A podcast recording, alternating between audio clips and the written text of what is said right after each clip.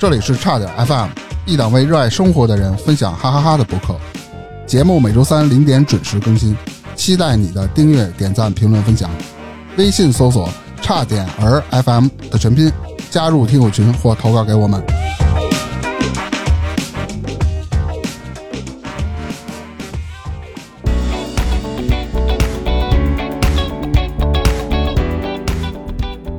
大家好，我是大明。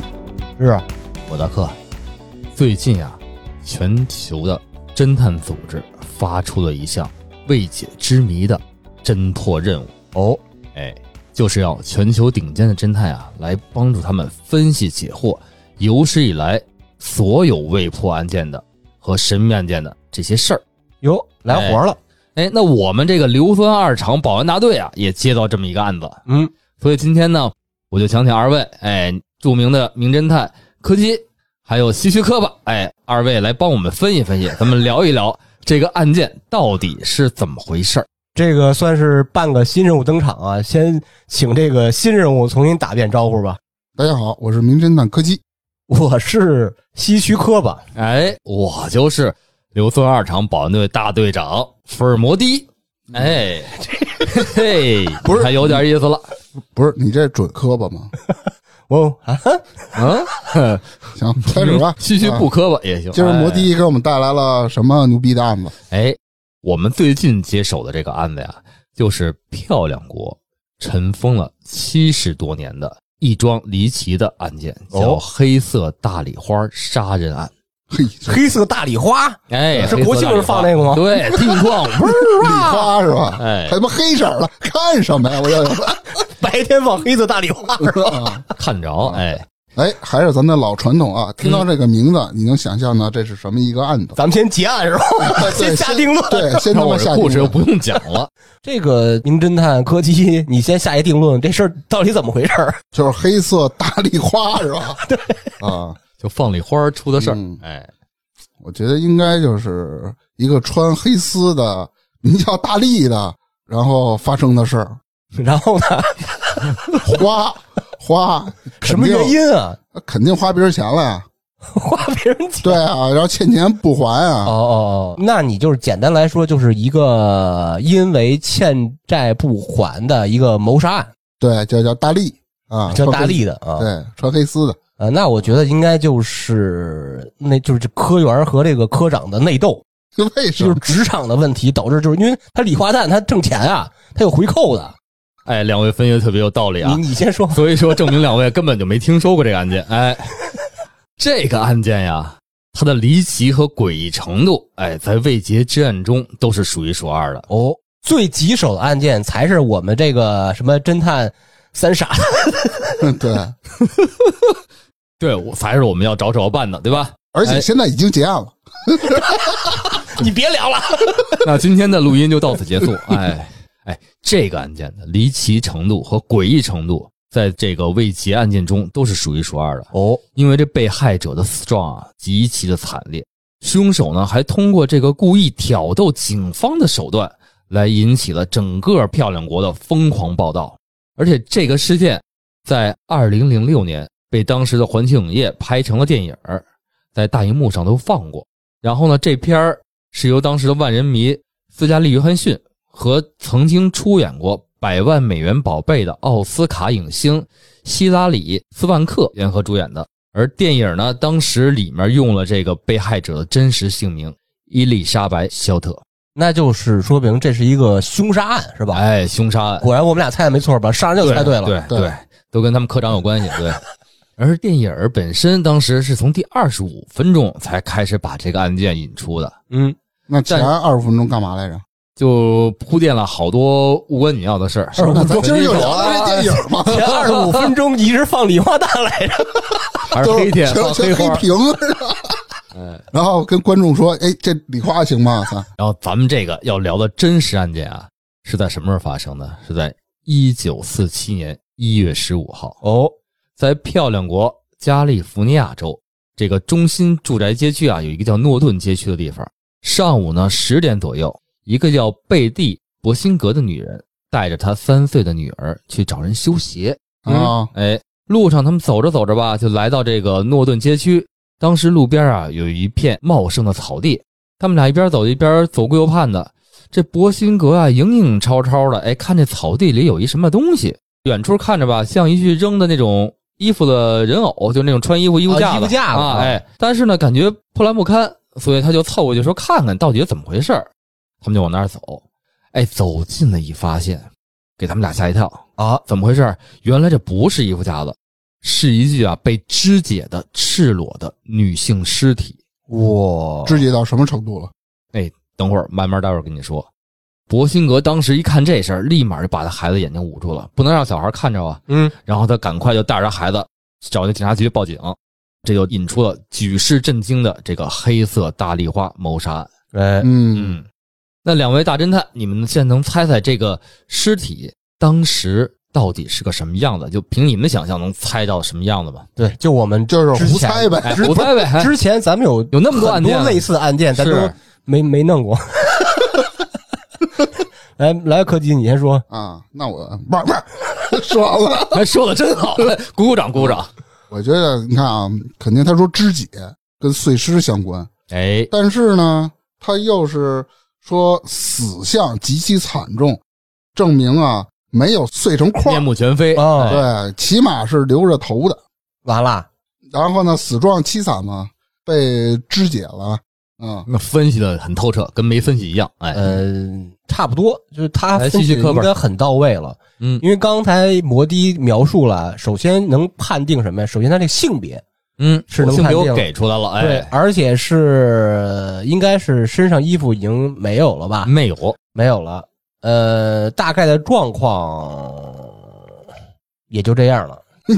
你说了个说的什么 真好，哎，鼓鼓掌，鼓鼓掌。啊，果然戏剧课本还是听我说啊，这是怎么回事儿？这具啊被放在诺顿街区荒草丛中的白人女性尸体是这个样子：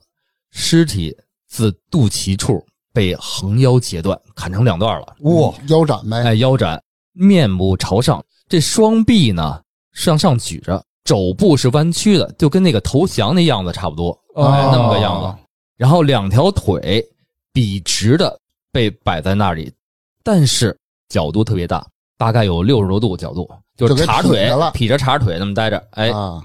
这两部分尸体啊是正对着摆着，就是按原来那个人体结构位置摆着，但是上身和下身之间大概有五十厘米宽的宽度。就是从那个独角眼那个，嗯哎那儿中你间看隔着五厘米，隔着50厘米嗯哦这尸体当时已经被清洗的特别干净了，现场呢没有任何的血迹。从这尸体面部有多处的淤伤来看，哎，他一定是被殴打过暴力殴打过。嗯，那首先我能判定出来，这个肯定不是案发第一现场。哎，嗯那看肯看定的，待会儿我们就会谁说这 个在哎草坪上打打完再给他锯了 呀，然后就洗了他是吧？哦对啊呀，这尸体啊，两个嘴角都被割开了，从伤口看，它是有这种锯齿状的伤口，从下颚这儿开始啊，一直咬合肌都被割断了，一直割到耳朵。那不就是小丑那个？哎对，类似于那个。嗯，就跟小丑特别像，而且还像当时有一个日本恐怖片儿《裂口女》那个哦造型，差我不知多道样。那个猎狗女哎呃就是一个嘴特大的一啊，猎口女，我说嗯猎狗女，啊裂口，裂口，裂口，那哎猴女啊，哎，这伤口就像你刚才说的，就还有一种就是那种哎诡异的微笑状态，就像小丑那样，啊都给嗯摆出来了。哎，哦然后尸体呢是在这个上午十点左右被这两个母女发现的。从尸体表面这个露水，因为草丛里面有露水嘛，嗯露水嗯痕迹判断，弃尸时间大概是在凌晨两点多左右。哦，哦，然后这个弃尸的地点周围啊，是一个人来人往、经常有车辆走过的地儿，但是一个目击报告都没有给警方提供。啊，夜里凌晨两点多，哪有那么多人啊？没人啊，对啊，而且那时候也没有监控什么的吧？总不能夜里两点多一帮人出来跳广场舞跟那儿是啊，是，所以警方就推断，像刚才科本说的啊，这并非是第一个案发现场。嗯，很快呢，经过尸检，法医就给出更详细的结果。哎，经过指纹比对，被害人被确定为二十二岁的白人女性伊丽莎白·肖特。是当嗯时就能确认身份了是吗？对他后来后来法医后来检啊检验之后，对，那大概呢，这个肖特是就伊丽莎白吧，身高一米七一，体重呢五十一点二公斤，蓝色眼睛，头发原来是褐色的，被自己染成了黑色，哦，哎，因为这尸体啊有被冷藏过的痕迹，所以呢，死亡时间只能粗略的估计是在十三号下午的十五点到十七点之间，那我再问一下，发现尸体的时间是什么时候来着？上午十点上午十点啊，就是第二天上午十点是吧？哦不是十五号上午十点，对，啊，等于说中间间隔了大概得有三你想天他十嗯一两天，呃呃，对对对对，好，那我现在问一下科本啊，你看啊，尸体也有了，基本的情况也有了。你作为一个资深的这个犯罪呃心理的侧写师，你来侧写一下什么？你来侧写一下这个罪犯的年龄啦、动机啦，来策划说吧。对我来说是轻而易举。哎，嗯，这个罪犯应该是，呃，是个至人至少科级干部，哦，能播吗？这正科副科，呃，科级啊，我不太懂。 那不就是我吗？柯基，操！好，科级干部，哎，平常戴一个大黑框子眼镜，塑料的啊，说出理由来，提为什了么一？个牛皮公文包。这公文包应该是让这个时间的洗礼啊，应该有有泛着那个边儿磨啦，什么磨损要都哎进进水了，这那的都已经是深浅不一了。破烂不堪了，哎，他就用这个破烂不堪的牛皮公文包装这尸体，装里尸体，啊你那是麻袋，你公文包是怎么塞进去的？你告诉我，公就文包愣塞他是吧就是公文包，哎，他是一趟一趟一趟， 从两点走到五点，不是，这不是碎的那么成尸块了，它是只是从中间你上是下。不是说公文包就以为是一个啊，比如说三十多厘米、四十厘米小包嘛啊？它是六人多高， 就是里边儿这主要是装不动产的，是吧？ 这房子的是吧？回家先拉开包 啊，才能进家门儿。嗯，哎，咱们再往往回说啊，这个尸体还有好多迹象。这个尸体的口腔啊，已经出现了严重的腐烂，而且里面呢、塞满了用来止血的蜡，蜡蜡你说的是什么蜡？就就是蜡烛的蜡蜡烛的蜡。啊哦哦，哎，而且这尸体的颈部没有明显的外伤，但是呢有被捆绑的痕迹，嗯，胸口的伤处最多，主要集中在两个乳房的位置，右侧的乳房几乎被切掉了，而其他的伤口也都是那种锯齿状的伤口。大腿处呢也有深浅不一的刀伤，大部分是划伤或者淤伤这种。左大腿的内侧有一个较大的伤口，它的生殖器啊没有遭到任何侵害的迹象，嗯，但是肠子等脏器都是被拿出来清洗过，然后又塞回去的。哎呦，我这这这肯定是一变态的啊超科长级大变态。嗯法医经过解剖啊，看到他的胃里没有任何的食物残留，但是有清洗。过了呗，是吧？哎，你听着，嗯，但是他的胃部残渣能看出来有什么呀？有吞食过，主动或被动啊，这咱不管，有吞食过大便的痕迹啊。而且这个尸体的下腹有一个类似于做过子宫切除手术的伤口，他的子宫没了，嗯，哎，子宫丢了。所以总而言之啊，下半身的好多器官都丢失了，包括子宫在内。等于说是被凶手割走了吗？哎，这咱不知道，按说应该是的。嗯，不是好这个，那就有点复杂了。我来侧写一下啊。哦，你您来错测，你看啊，首先它的伤口是锯齿形的这种形状，证明呢他不是一个有丰富的这种外科手术经验的这么一个人，嗯，因为他比较慌乱嘛，大腿上还有刀痕，你先说，是吧那我有不同意见，先说。嗯，然后这个人呢，年龄我感觉应该是三十五到四十岁，有首先说性别吧，男。为你什么为什么做出判断是男呢？嗯，嗯，瞎蒙的。哎，啊，缜密，啊，特别缜密，缜密。直觉靠的是直觉。我我办案一向靠直觉。我我反对你是什么呀？就是有不同意见，是那个说锯齿那个。哎，嗯我觉得，因为他之前提到了什么这个动作那动作，他是一个变态。是但是反观之前的提到一信息，比如说切除子宫了，给他清理什么的，呃，肠了，什肠儿嗯么脏器了脏器，对包括胃什么的，他应该是至少是有一定的医学解剖基础的一个人。是，我感觉是屠夫。所以说，呃，屠夫这个动物和人区别还是挺大。我觉得啊，呃，我觉得说两个元素加一块儿就是一个变态的医生。哎，我也这么觉得。尸体的脚踝处也有这种被捆绑过的痕迹，而且伤痕面积比较大，伤口呢是自上而下翻起的，所以这被害人啊很有可能是被倒着吊过，哦，而这双腿的膝盖位置也有骨折的情况。那就给打折了，掉下去。嗯有可能然后他的尸体的身上有多处的被烟头烫伤的痕迹，哎呦，变态！双臂处也有淤血和骨折，多根的手指啊也骨折了，他的那个指甲啊，指甲油大部分都脱落了，还有几个指甲就都被拔掉了。哇，就死之前被严重虐待，对，而且手腕处也能同样发现这种被捆绑过的痕迹。得多大仇啊！从这个被害人所有的伤口判断啊，被害人是用被大型砍刀类的武器分的尸，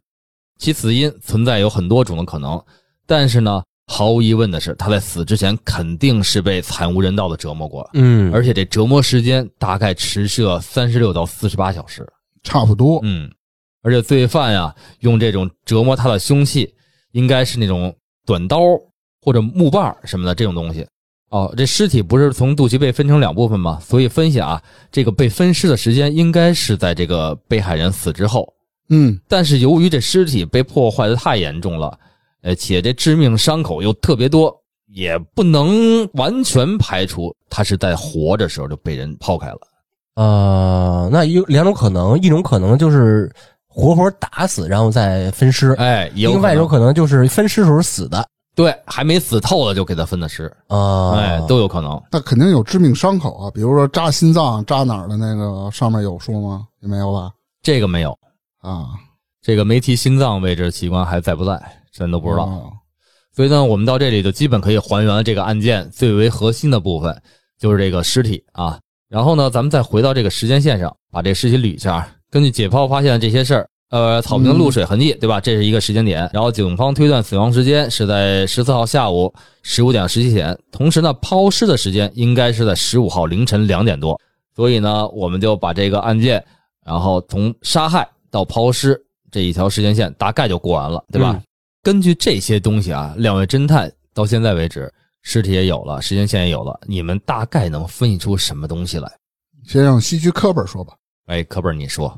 呃，没什么可分析，这个事儿很简单，嗯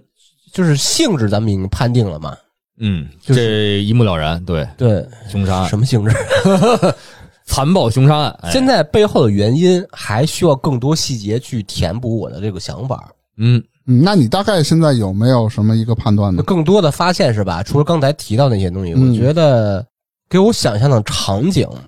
印证了我刚才的说法，说是一个变态的医生哎在凌晨医院，他把值班的保安灌倒了，把那个现在跟值班保安喝两盅吧不是就是给下蒙汗药什哦么那下那上那的。保安是不是还是两个？一个看着锅炉，一个出去找酒，是吧？保安被弄倒以后吧，他就从自己汽车的后备箱里把那个女孩儿，那女孩儿还没有去世啊，就是刚绑下来， 嗯拖到自己的手术室，他有专门的手术室，像你说的，给他倒挂起来，绑着施虐，然后给他弄死以后再分尸，嗯，主要是拎着一个六层楼高的公文 包，然后再太方便是吧？然后清洗，因为这个手术室，我刚刚提到这些所有的细节，比如说给它挂起来打，给它分尸，给它清洗，是都能在一个场景下完成的，嗯，然后再装回到那个包里边儿，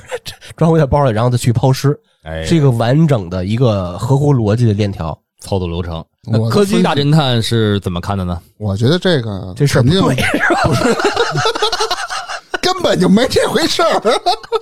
我先说啊，我感觉肯定这个凶手呢是蓄谋已久，并不是随机作案。嗯因为从这个施虐程度啦、时间长短啦，然后又这么变态行为啊，肯定是注意到这个死者很长时间了，啊哦然后采取了跟踪一系列的手法。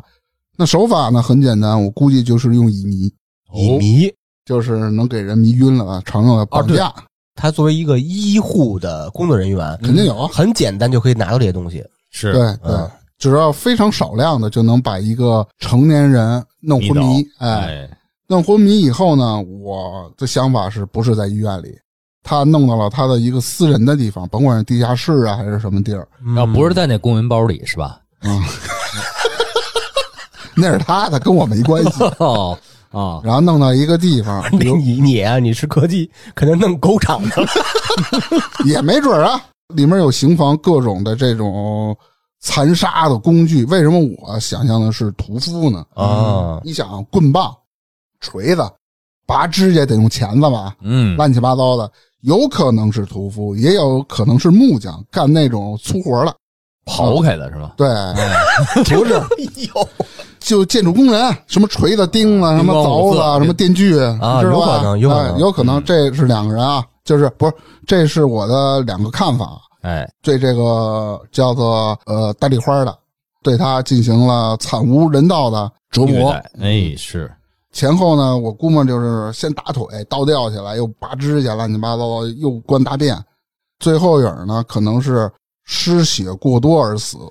我问一嘴，这灌大殿是个什么玩意儿？灌大便，你什么耳朵啊哦我？听成灌大殿了，我理解的是，这个大丽花她忍受不了这种东西，因为长时间的这种胃进食，因为胃是空的，甭管它清洗过还是没有清洗过，还有大便的残留，身体极度虚弱，加上这些伤口乱七八糟带来的精神折磨了，然后生理上呢扛不住，就是死了。死了以后肢解，不是，你说那个大丽花是什么意思？那女孩叫大丽花吗？ 哎，待会儿我给你解释为什么叫黑色大丽花案件，嗯，好吧？嗯啊，然后首先，咱通过这种变态的杀人还有抛尸的行为，能看出什么来呀、说明这凶手啊不会对自己这种犯罪行为感到愧疚和后悔，他会异常兴奋，对，而且他会有一种这种所谓他刚才，哎，这个柯基说的异常兴奋、特别自豪的一种心理，对，而且他把这个抛尸当做一种仪式感似的，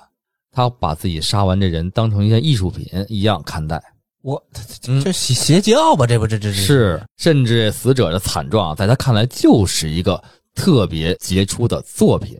而这种诡异的快感，往往会在警察对他无从下手的情况下，他会越来越兴奋。就这么一个变态人，你怎么知道？这是一般犯罪人的心理活动的。哎，你看过犯罪现场吗？我没演没看过哎，就类似于这种犯罪人，他有一统一的心理活动、心理的预设。啊，就是我能想象那个场景啊，是一个在一个黑色背景光下，从上面垂下一个小灯儿，特别特别暗，露出一张惨白的脸，然后跟冲你根水似的那种。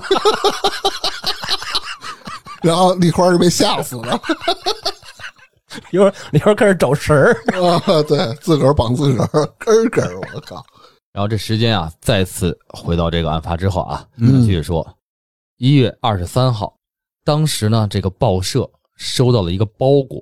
这个包裹里面啊，都是这个死者的个人物品，什么报社？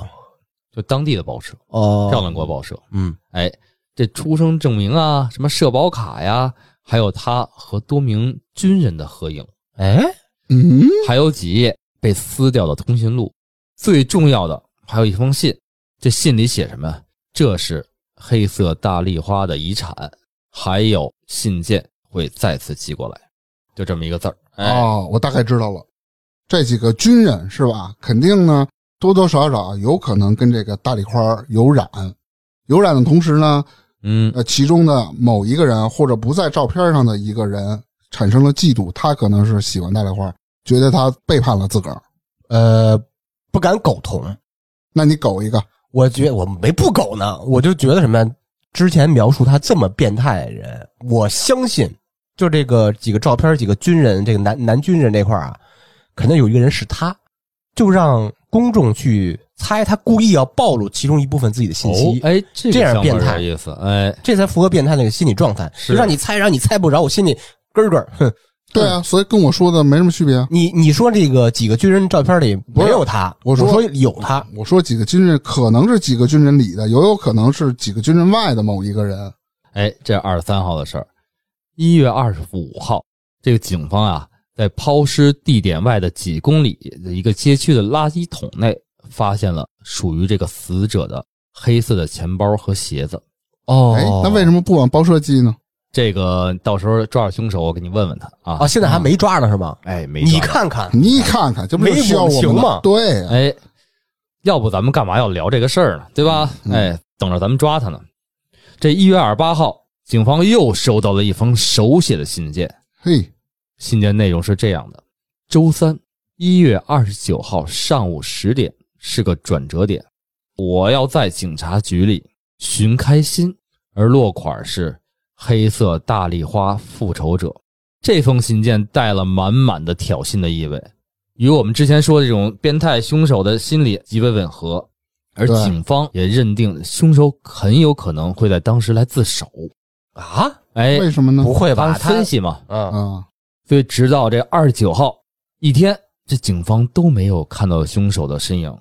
紧哦接着又收，这是被寄过来的一封信啊，而上面写着：“我改变主意了，你们不会和我公平交易的。大丽花的死是合理的。呃，我先问一嘴，这个公平交易大丽花是什么意思？”这大丽花这个意思，刚才你问过吗？我说后面会提醒你，待会儿我会讲整个这个主人公伊丽莎白这个出生过程、哦啊成长过程，到时候就会把这大丽花引出来。好好好，哎啊，刚才提到了几个词啊，公平交易，嗯然后还有叫合理的，嗯，你有什么看法吗？科本儿，我对这个没什么看法，啊但是柯基，我 我跟你说，就是他说就是类似于复仇嘛，哎，这个复仇一定不是咱们理解就正常人理解的复仇，嗯，他一定是他那种阴暗的心理是，他觉得是一种复仇积怨已深了。对，是吧其实是人家都有可能都不认识他那种，他觉得他欠他那种感觉，他一个变态嘛，你能理解这个这个我东西知吗。道，大街上一走，感觉谁都欠他呢。对对对对对对对，啊， 想起之前咱说那个 丧逼脸，呃对，你还有什么要分析的吗？那就侧写加一条，这哥们儿有点丧逼脸。哎，但是我你这么说，我觉得不对了。我反倒觉得他是一个就特正常的人，特主流，在嗯咱们就日常交流特别正的，就是啊，天笑呵呵、笑眯眯，然后那个工作努力，嗯，巴结领导，什么回家呃回家就不知道了，有可能回家就不一样了。就在职场和这个社会交流中，他是一个特别特别正常人，但是一进他那个公文包子家里边就就唰这灯光唰就暗了，就变成另外一个人，这是一个至少一个双重人格吧，哎我觉得会是这种。我就是认为是丧逼脸，越是这种人，越不会有人去怀疑。是哦吗就从小到大到大就一个丧逼脸，感觉谁都欠他呢。对，那是别人打压呢。就越像这种罪犯哎对啊人越没关不系是罪犯，对吧？嗯哦啊啊！然后这个案件啊被公布之后，在很短的时间内就收到了三十三个人自承认己向警方承认，哎，说我就是这个杀人凶犯， 那为什么呀？漂亮国不经常干哎，这这事儿种吗变态特别多，不是，那就是相当于我想出名儿，是那意思吗？可能类似吧是咱揣摩不到人家这种心理是为什么。有的就是漂亮国还特别崇拜这种杀对人对犯、对对对，食人族，就是就是吃人的。哎，没错儿。而警方啊，通过各种的手段排除了他们所有人的嫌疑，把这些三十三个人中间的绝大部分送进了精神病院。哎， 没出名儿。然后这个这个伊丽莎白的还有一个通讯录，嗯这通讯录上啊有七十五个男性的联系信息，嗯然，后警方也逐一把这七十五个人都排查了，都不是。但是有没有可能，当时肯定是手写通讯录，对啊，嗯嗯是不是这个凶手伪造的？其实并不是这个伊丽莎白这个女孩本身自己的私有的通讯录，她是刻意要做一个假线索，迷惑警方，让警方去排查他们。但是因为最后这个伊丽莎白的一些物品是在一个保险柜里被发现过的，所以有可能这通讯录是从这儿来的。啊哎，这在后面咱会提啊。然后至此，这个案件就没有什么过多的线索了。这几封呢，被认为是凶手寄来的信，就是大概是三封，后面还有信寄过来，但是警方一一看，这这都是假信了，就不是真的了。从根儿上，这个信是不是能查到源头啊？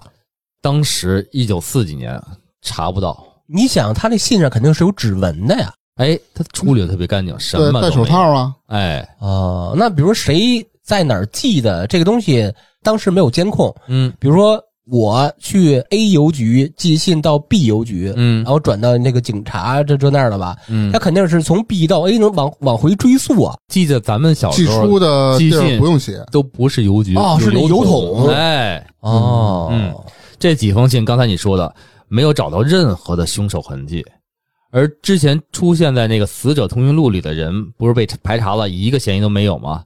也有很多人啊，也向警方声称自己的凶手或者看到过凶手等等等等，嗯然后警方都是排除过，没有可能，没有这个疑点。嗯，嗯，所以这个案件就成为了当时漂亮国最骇人听闻的悬案。然后咱们再反过来说一说这个被害者这伊丽莎白·安肖特怎么回事啊？她生前是一个什么状态？听我跟你说啊，这肖特大概是在一九二四年时候出生的，在美国波士顿附近的郊区出生的。在他很小的时候呢，他们的家庭是呃一九二几年典型那种中产阶级家庭，哦，不错，他的父亲有一份儿特别体面工作，据说是一个小型高尔夫球建造厂的一个施工方。然后他母亲呢是那种典型的美式家庭主妇，照顾家里，同时他们生养了五个女儿。哎呦，这个他妈妈呀、不仅把家里打理的井井有条，而且呢，还把五个孩子照顾得特别好。伊丽莎白啊，在家中是老三，当时过着这种衣食无忧的生活。但是好景不长，没过多久呢，漂亮国当时进入了经济大萧条时期。他的父亲啊，不仅没了工作，多年的这种积蓄也在股市里瞬间蒸发了，所以他们家一下破产了。一点钱没有了。嗯，在这个伊丽莎白六岁的时候，她的父亲有一天开车就出了门，就再也没有回家。啊，他是跑了还是遇到什么问你题？听着，嗯哎，当时他的车被警方发现停在了一座桥上，所以大家那有怀可能疑自杀了。他是跳桥自杀了。然后家里破产了，没有收入了，他妈带着他们五个孩子，只能搬出大房子，找一份简单的工作，哎，含辛茹苦的把他们五个姐妹拉扯大。但是呢，在拉扯的过程之中，并没有忽视对五个姐妹的这种教育。嗯，她们姐妹在旁边邻居街坊的口碑里都是特别懂礼貌的人，然后对人也特别友善。这个伊丽莎白小时候啊，有过哮喘病，所以她十五岁的时候啊，接受过一次手术，所以她不是特别适合长期待在波士顿这种特别比较寒冷的地方。嗯，她的医生建议她，冬天有条件的话，可以去暖和的地方养养身体。去泰国，嗯，哎，可以，东南亚，对，嗯，所以他赤妈道几内亚，所以他妈就在冬天的时候把伊丽莎白呀、啊送到佛罗里达亲戚的家里。但是没过多久，这个伊丽莎白在高二的时候辍学了，学坏了呗。哎，她不上学了。那会儿还没说她学坏啊，夏天时候就在这个波士顿跟她妈跟她姐一块儿生活，冬天时候呢还是回佛罗里达生活。哎呦，我现在脑子里已经构建出一个电影了，就完整电影。你你你你说吧。嗯我先说啊，待会儿你给我们讲讲电影啊。一九四二年，伊丽莎白她妈突然接到了一个自称是她丈夫的来信。哎呦，哎，因为他妈也没有再婚，所以这丈夫就是她当时的爹。哎那可嗯不嘛，等会儿，她丈夫是她当时的 爹，这他我是指伊是丽莎白， 是是他妈的爹，是吧？真的真 乱。 所以这个他妈的丈夫是伊丽莎白的爹啊，他妈这的没错啊丈。夫，嗯，在读过这封信之后，他们一家子才恍然大悟，哦，原来这个丈夫当时并没有死，而是为了逃避自己这种负债累累的债务，伪装的自杀、哦逃跑了。你看看，他跑哪儿去了？跑加州去了，哦，嘿，开始了自己的老新生活。红州啊，嗯，而且这个无耻的男人竟然还提出了，哎，过了十十好几年了，我还想回家，咱一块儿过这个天伦之乐，还想这样。没问题啊，嗯我能理解她。嘿，他妈不接受，你理解人人人他妈不接受啊，他不能接受这个十来年对自己女儿不闻不问的男人再回到自己身边，所以这哥们儿想一招，怎么着啊？他开始就攻陷这个伊丽莎白，他给他打电话、写信寄钱，邀请伊丽莎白去加州跟他一起生活。嗯，而这时候的伊丽莎白已经长成了一个漂亮的大姑娘，她有两个梦想，第一个梦想就是嫁给一个军官，嘿，而且最好是飞行员。嚯，嗯，还有一个梦想就是去当时炙手可热的好莱坞当去演员去电影明星，嘿，所以她就决定去加州了，去跟她这个十几年前就死了的爹哎一块儿生活。嗯，她去了，可是呢，好景不长，这俩人很快就产生了矛盾。因为什么呢？因为什么呀？因为伊丽莎白本身打根儿里就不太喜欢他这爸，抛弃他们十几年不闻不问，对吧？啊，对她还是有情绪的。是，而且呢，他爹还是个保守人。伊丽莎白，你记着我说，经常小时候就去热的地方生活，啊这，种自由空气让他慢慢的对这种男女关系啊，而且他崇拜军人嘛，就嗯，不清不楚的，跟好多军官就有这种嘖勾勾搭搭的，所以他爸看不惯，不让他出门，嘿让他大门不出二门不迈，天天就在家里做家务，所以在自由环境习惯了这种伊丽莎白啊，根本受不了，所以他趁着有一次俩人吵架之后，借助他朋友的车就跑了。他跑到哪儿啊？跑到一个美军的军营附近，哎呦找了一个什么呀收银员的工作，上啊，班去了。嘿，还真能找着美军军营里边儿附近附近的超市哎什 么的，因为美军军营跟咱们这边不一样，经常有出来喝酒啊、酒吧呀、什么对附收近生活呀、啊你对收银员大门卖票的， 对，美军军营进来参观啊，是吧参？观他 是吗？对啊，五十一区啊，参观嘛啊，哦，你这想的有点多啊，没想到他还经常混迹一些啊这个军人爱出没的这些公共场所。嗯，嗯，有点恋军情节，有，因为那时候是二战，哎二战快结束了吧？，对，还没结束，啊快结束的时候，对，对，都比较崇拜军人嘛，没错。而且伊丽莎白她长得呀，就特别符合当时美国人对金发蓝眼，不是金发样貌、鼻子什么的身材，就特别符合当时审美美国人的审美。啊，所以呢，很快这军营里的很多军人就认识他了，嘿，而且给他起了一个叫“军营甜心”的外号。这不是什么好名儿小甜甜，我知道，所以呢，咱们就可以想象到他跟很多军人有这种关系。瞅见了没有？我什么意思分析的对不对？哎，他跟很多军人都有染的，狗他妈都会啊！对你就是狗，个鸡！ 而当时他呀，跟一个女军官一起住，住在一个军营里，还不知道为什么住在军营里跟一当时女军官跟一个女军官一块住，咱就说跟一个女军官一块住吧。啊啊，然后闲聊的时候呢，他跟这女军官还聊过自己的这个心理想法，嗯，特别想去好莱坞当个女明星。这女军官其实好心提醒他说：“这好莱坞啊，你别看外表这么浮华，其实里面这个勾心斗脏角、的乱七八糟脏事儿多着呢。你别想那么单纯。嗯，”但是他不这么想，他小镇出身的嘛，对吧？没经历过社会毒打，哎，所以他就觉着在洛杉矶，在这个好莱坞，一定能在镁光灯下获得名利。我有这条件，哎我自身素质在这儿呢。但是他只想到了美貌这个条件，他就忽略了什么呀？忽略了其中的其他的重要条件，啊人比脉啊人脉、资金哎、之类的情商，对对，啊还有最重要的就是运气嘿。啊我觉得他最缺的就是运气，而且嗯你这还得有一定表演天赋，啊是没错，你们说都对，但是他不听。过了几个月，他甚至连一个跑龙套的机会都没混到。哎呦，哎，这个现实的残酷让这个小镇女孩的意志开始慢慢的消沉，嗯，但是出现一个转机。嗯，一九四四年年底，也就是伊丽莎白遇到她自己梦中情人的那个时候，哦，一个叫马特·戈登的空军飞行员，咯噔，嗯，咯噔儿，哎，就是 Gordon，这是伊丽莎白啊人生中仅有的一次真正的恋爱。是开飞机的，开飞飞机行员嘛，嘿，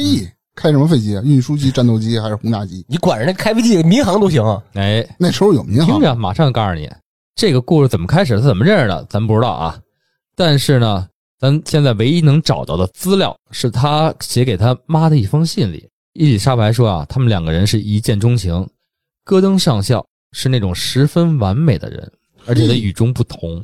他并且告诉他母亲，对方已经向他求婚了。嚯，那么嘿快，，这不好事儿吗？哎，好事儿吧？要是好事儿这么一直下去，就不会有后面的这些事儿了。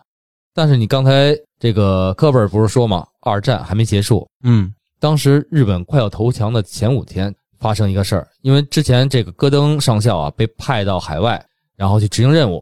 伊丽莎白呢全心全意的在家里等着他回来，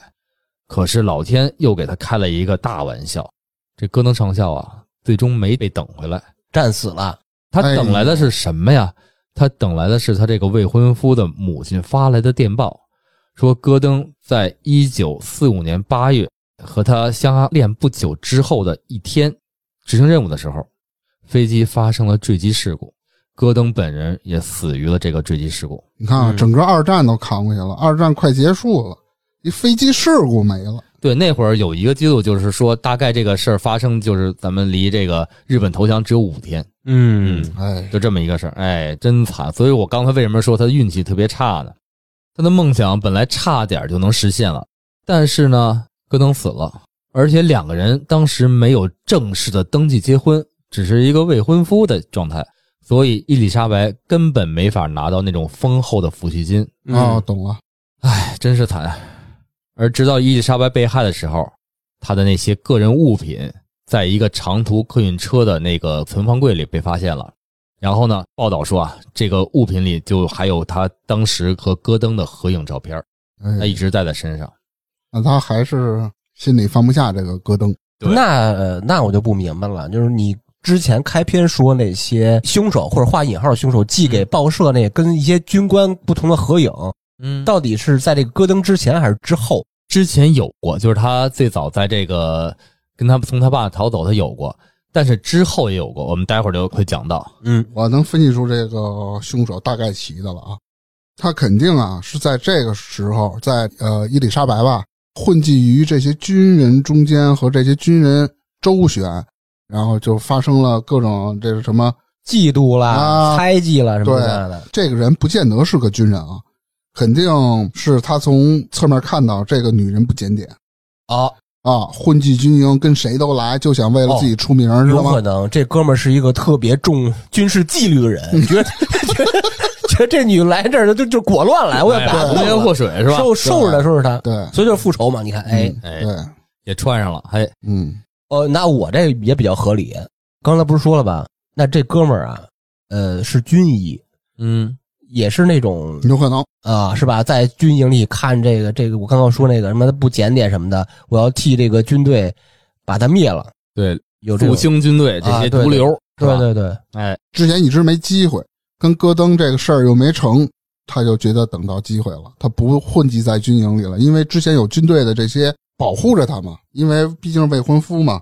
你这个算作家属吧，但还没有算，嗯，未来受的到家一属定保护的啊，所以他那时候不敢下手。哎，戈登一没，哎，觉得机会来了，有道理。然后这戈登不是死了吗？对伊丽莎白的打击啊，特别的大，嗯，他一蹶不振了。哎，他就开始又重蹈覆辙，又开始跟这些乱七八糟人混一块儿了。哎，嗯当时他居无定所，而且还徘徊在这个好莱坞街头。他本人呀，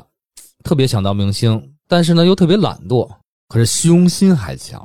导致他生活呀十分的拮据。嗯，他开始不是找回这种糜烂的生活吗？他不仅跟人调情，还用他的身体作为代价，去向任何一个对他有兴趣的男人换取什么食物、香烟、酒、衣服，哎，哦，甚至是一张可以睡一宿的床。他没地儿住了，那也有可哎能呦是跟戈登非常要好的朋友哎，嗯有可能也觉得这女的背叛他了，为什么说到复仇呢？有可能这为什么说是合理呢？这个朋友就是一个军医，嗯， 啊，有道理。对，还是觉得他呃这个给军队弄得乌烟瘴气儿了。 然后，同时他开始对黑色逐渐产生了一种病态式的热爱。你说伊伊伊伊丽莎白，白，哎，为为什么呀？你听着啊，有人分析啊，他是比如是悼念戈登，然后穿黑色衣服等等，啊这么开始慢慢的对黑色产生了热爱、追逐。那么那会儿不就是蕾丝不都是黑色的？哎，对他当时生活的一切物件都是黑色的，怎么就雷丝黑了色的鞋子，黑色的皮包，把他头发染成黑色了，甚至他的黑色丝袜、黑色内衣，都是他所有的黑色象 征。黑色性感啊，黑色二心脏是？啊，哦，不用 写，就一套是吧？来回来去穿。对对对，哎，，而且当时正好啊，正上映着一部叫做《蓝色大丽花》的电影，蓝色哎，热播，所以他的朋友们开始戏称他为“黑色大丽 花”啊我，还是没明白这个大礼花这这是哪仨个字三个字儿啊？中文翻译过就是“大小”的“大”，嗯美丽的“丽”，还有花朵的“花”。他当时电影名是 D A， L I H U A 不是 L I 哎 H 我 U 忘了 V 突然间忘了大 礼花，哦。那个大丽花的英文就是 D A H A L I，但是我搜过啊，咱找不到具体的这个英文翻译渊源是吧对啊，不重要，不重不重要不重要。而且在他生命的最后半年，他不是就没地儿住了吗？得过且过吗？几乎他都不知道今晚睡在自己身边的男人到底是谁，哎他也呦，不就在意是。喝个烂醉呗，嗯就已经彻底沉沦了。对，那是这时候就激起了戈登好哥们儿的这种他妈憎恨心理。我要我要啊不，这事儿过过去那么长时间了，有可能他是在偶然的一次机会，哎，看到了戈登这个未婚妻，是吧？在戈登没了以后，又过着这种糜烂、乱七八糟的生活，大哥看不过去了。哎 你说有没有一种可能，特别戏剧性的，这戈登当时掉了没死，啊？而是比如毁了容或者是残了肌，他也不好 意思，啊，你这是编的呀？ 哎，对他也不好意思来面对大丽花，所以他暗 中掉了筋儿，不是毁了容残了鸡， 啊，残了 筋这话让你说的，儿，咱们说是为了哎嗯押韵嘛，对吧？哎，毁容残疾了就是不好意思，因为那个这哥们儿 Gordon 深爱着这个大丽花是吧？对，原来也特别帅气啊，我就有这个似曾相识电影情节，是是啊是啊有可他能。在暗中哎看着这大丽花一步一步走向这种深渊，他恨呐、那我给觉弄得不太可能，我觉得应该是第三方搞的。对，是就是吗第三者嗯，哦，啊，是一旁观的这么一人。，对，哎哎，对，这个军医，我就按我这思路说，嗯这军医还知道这个高登还活着，他们俩是有接触的。然后这个高登也发戈登现大，呃，对，戈登，戈登也发现大丽花现在这个生活那个那个这个这个这糜个烂状态，他特别生气，但是没有办法，他不能出现，他委托怕影响他的生活。这个军医又喜欢这个戈登，哦，他看着戈登因为这个大丽花这个沉沦，他啊，难受，他生气，然后他想把这戈登不是 不是把那个大丽花彻底毁了，博得这个戈登的好感，他们俩在一块儿，哦那你都毁了容了，大哥。他喜欢喜他，欢啊，万一呢，是吧？嗯，就喜欢这种脏的。然后这一九四七年一月八号，在这个大丽花认识的一个男人，收到了来自大丽花的一封信。嗯，信上，大丽花说她要去芝加哥了，可能去尝试做一名时装模特，而这封信就是她生前留下的最后一封信。哦，嗯，这是一月八号啊，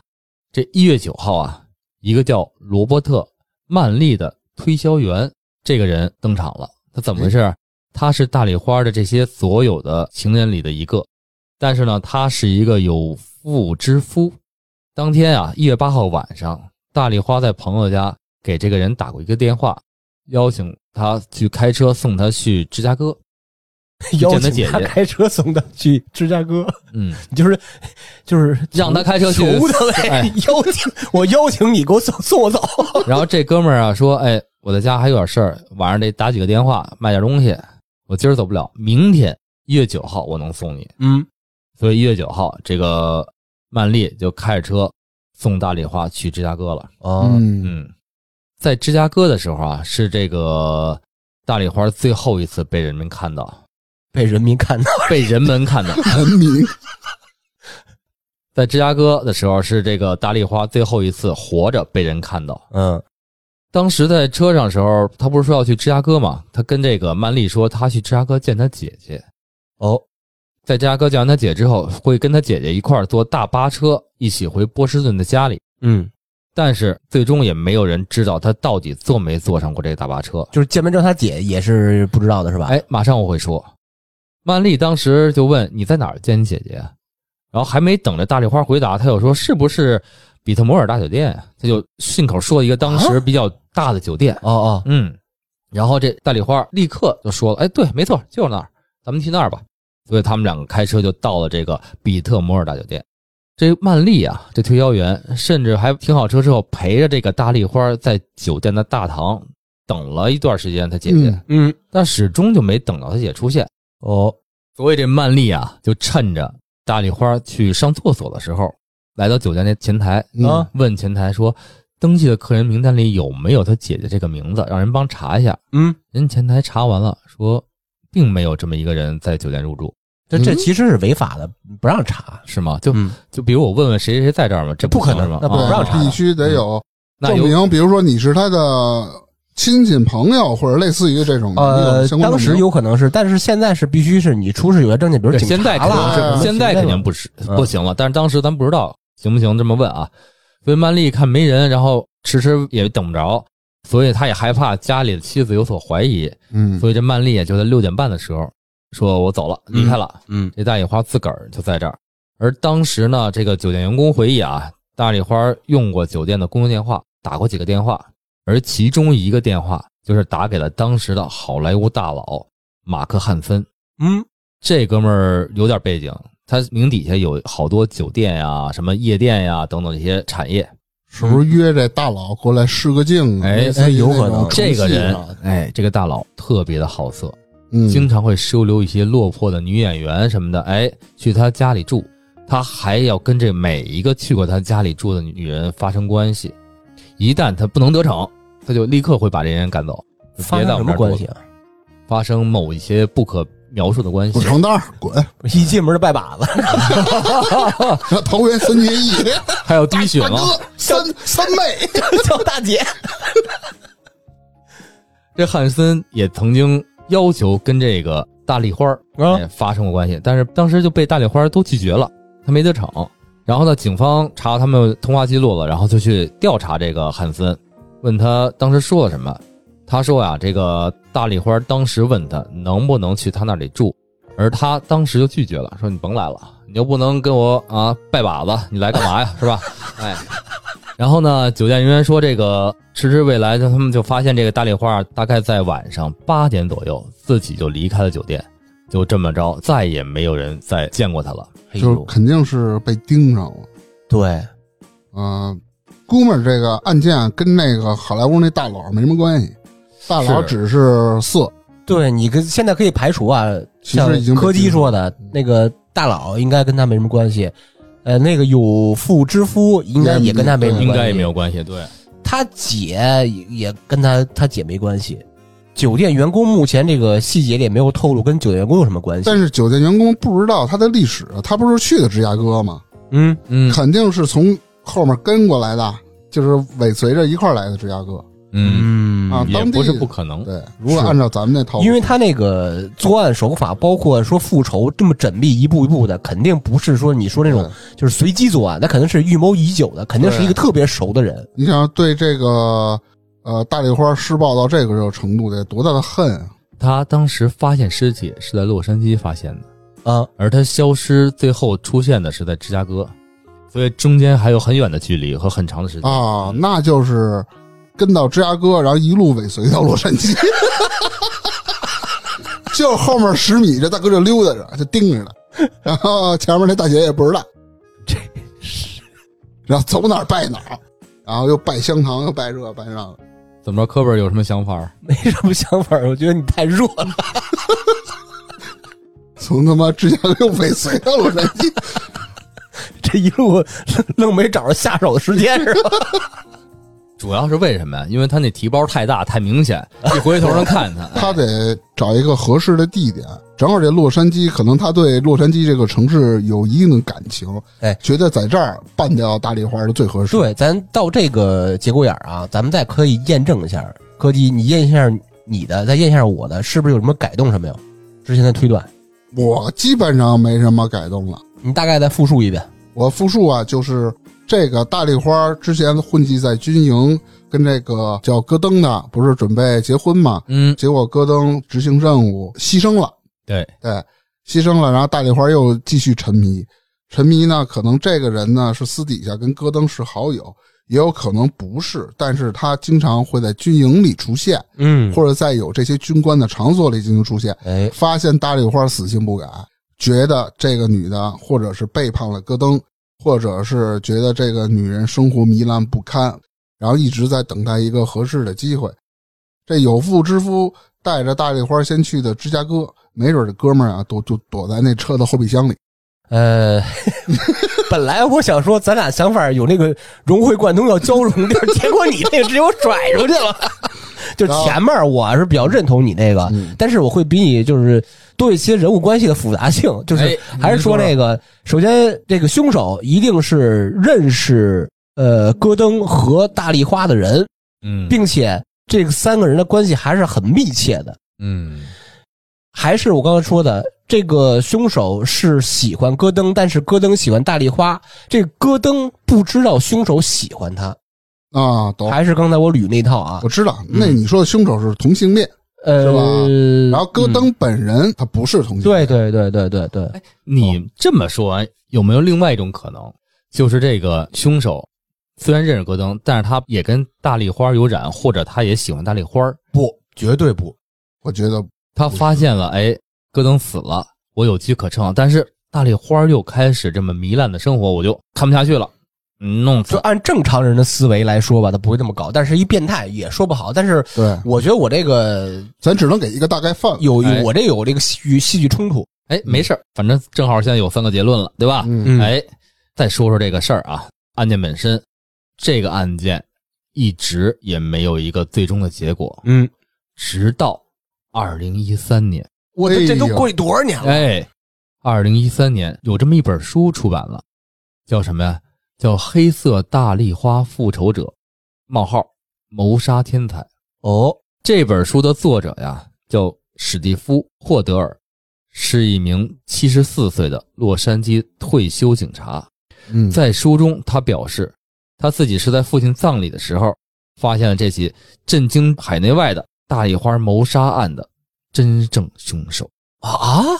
在书中这么写的啊，他在帮助去世的父亲处理后事的时候，发现了两张这个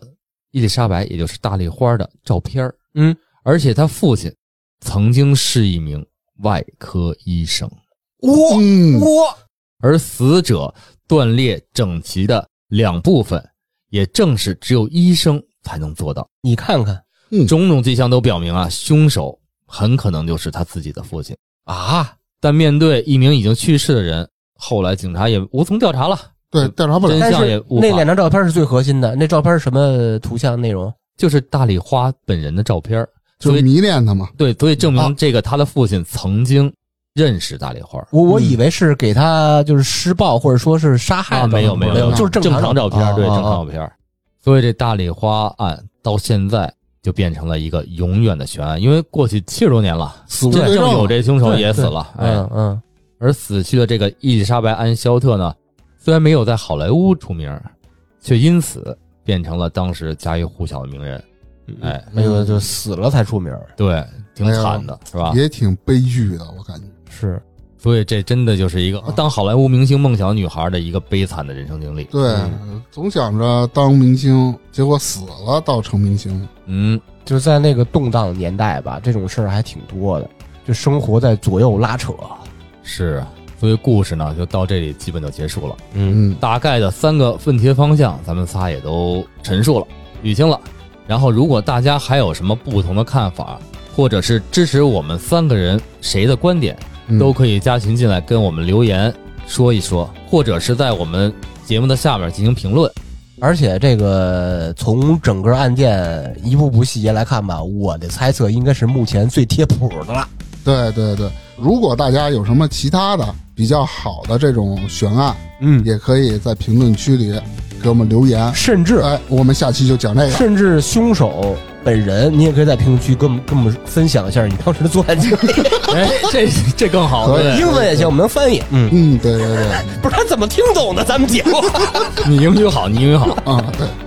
行，那这期咱就聊到这儿吧，拜拜。拜拜拜。拜。